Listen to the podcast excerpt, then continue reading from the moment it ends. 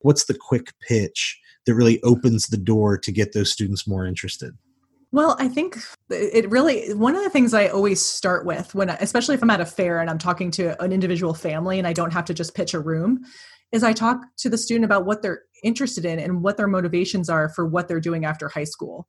Because a lot of people don't actually know why they're choosing what they're choosing. They're just kind of going with the flow and they, they they're trying not to swim against the current to yes. extend that analogy. Yes. Um, and so we kind of, I try to dig a little bit deeper, even if it's a brief conversation, and just ask some probing questions about why they're making the choices they're making, and and just kind of try to express the fact that a gap year is the most customizable form of education that you can give yourself, because it really asks the student, what do you like doing?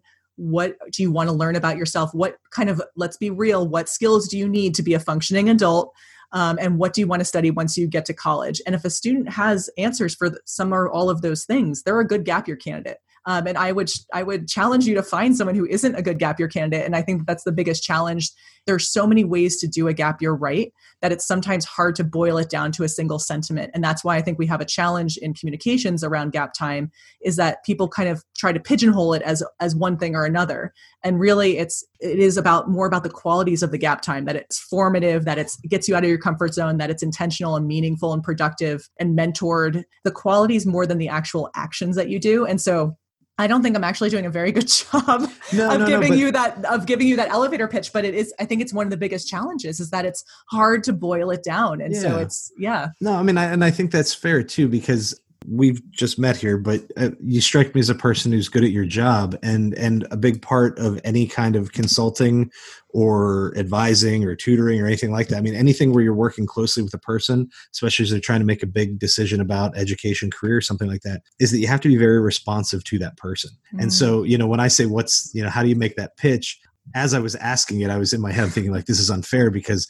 if you ask me how would I sell someone on my services for say college admissions essays and things like that, I, I could do it 10 different ways depending on who is standing in front of me. Mm. And and so I, what you said is is good and I think to be fair, you probably really have to be in that conversation and be able to get the answers to some of your questions before you can really proceed with it. Mm. You know, mm. that Although, that really needs to be like a conversational kind of piece, I would imagine. Yeah, I think that the quickest pitch that I can give, and this one people kind of give me side eye because they don't believe me, but I can, this is what I say, and I'm 100% serious when I say this.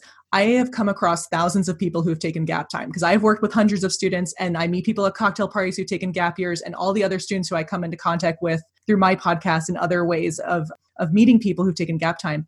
And everyone has told me that it was one of the best decisions they've made and one of the most meaningful years of their life. I've never ever come across someone who has regretted taking a gap year. And i think that's the only situation i can even think of. You even you talk to people a hundred people who drive a Lexus, there's going to be one of them who hates that car. and I've never come across anybody who's who's not thought that their gap year was one of the best years of their life and not necessarily easy not because it was easy because a gap year is not supposed to be easy but that it was one of the like it's the thing that made them who they are. And i think that that's a, a great argument for taking one. Um, is there anything that you'd like to share that we missed before we wrap up? I think that you did a really great job asking asking a lot of good questions, and I think that um, we could spend a lot of time on who should take a gap year and what should they do. And i think that that it's i think that it's hard to give those straightforward answers because this option is so customizable. So i think that if you are if you're considering a gap year and you're wondering where to start like I mentioned before, I think that thinking about those goals that you have for your gap time is a really important way to start planning a gap year because then you can start researching opportunities that match up with your goals. Um, and another really wonderful piece of advice that I love sharing, and this is not something I created, this is something a friend of mine told me, but when she was planning her gap year, her mom told her to think about doing something for her head, her heart, and her soul. So something something that's intellectually stimulating, something that's in service of others, and something that's just something interesting that you want to dive deeper into. And if you follow the head, heart, and soul roadmap for your gap year, I guarantee you'd have a great one. So that's another that's a little easy trick to planning your gap year that's that's awesome yeah and it's good advice and and and as you pointed out it's something that should be personal and so for all of the the packages and programs that are available maybe the uh, head heart and soul is a nice way to get started because mm. you probably can't pick your program destination or goals until you are a little more in tune with with what you actually want to get out of this and or maybe mm-hmm. what you need to get out of it yeah, I think sometimes we talk a lot about what people want, and maybe a good gap year program addresses more what a person needs, or maybe what the rest of their schooling has been neglecting before they mm. continue on. Um, so that that would be great. Yeah, there's a bit of alchemy to it for sure. It's not yeah. just it's not just setting it up and pressing go. You're constantly recalibrating, and that's kind of the magic of it.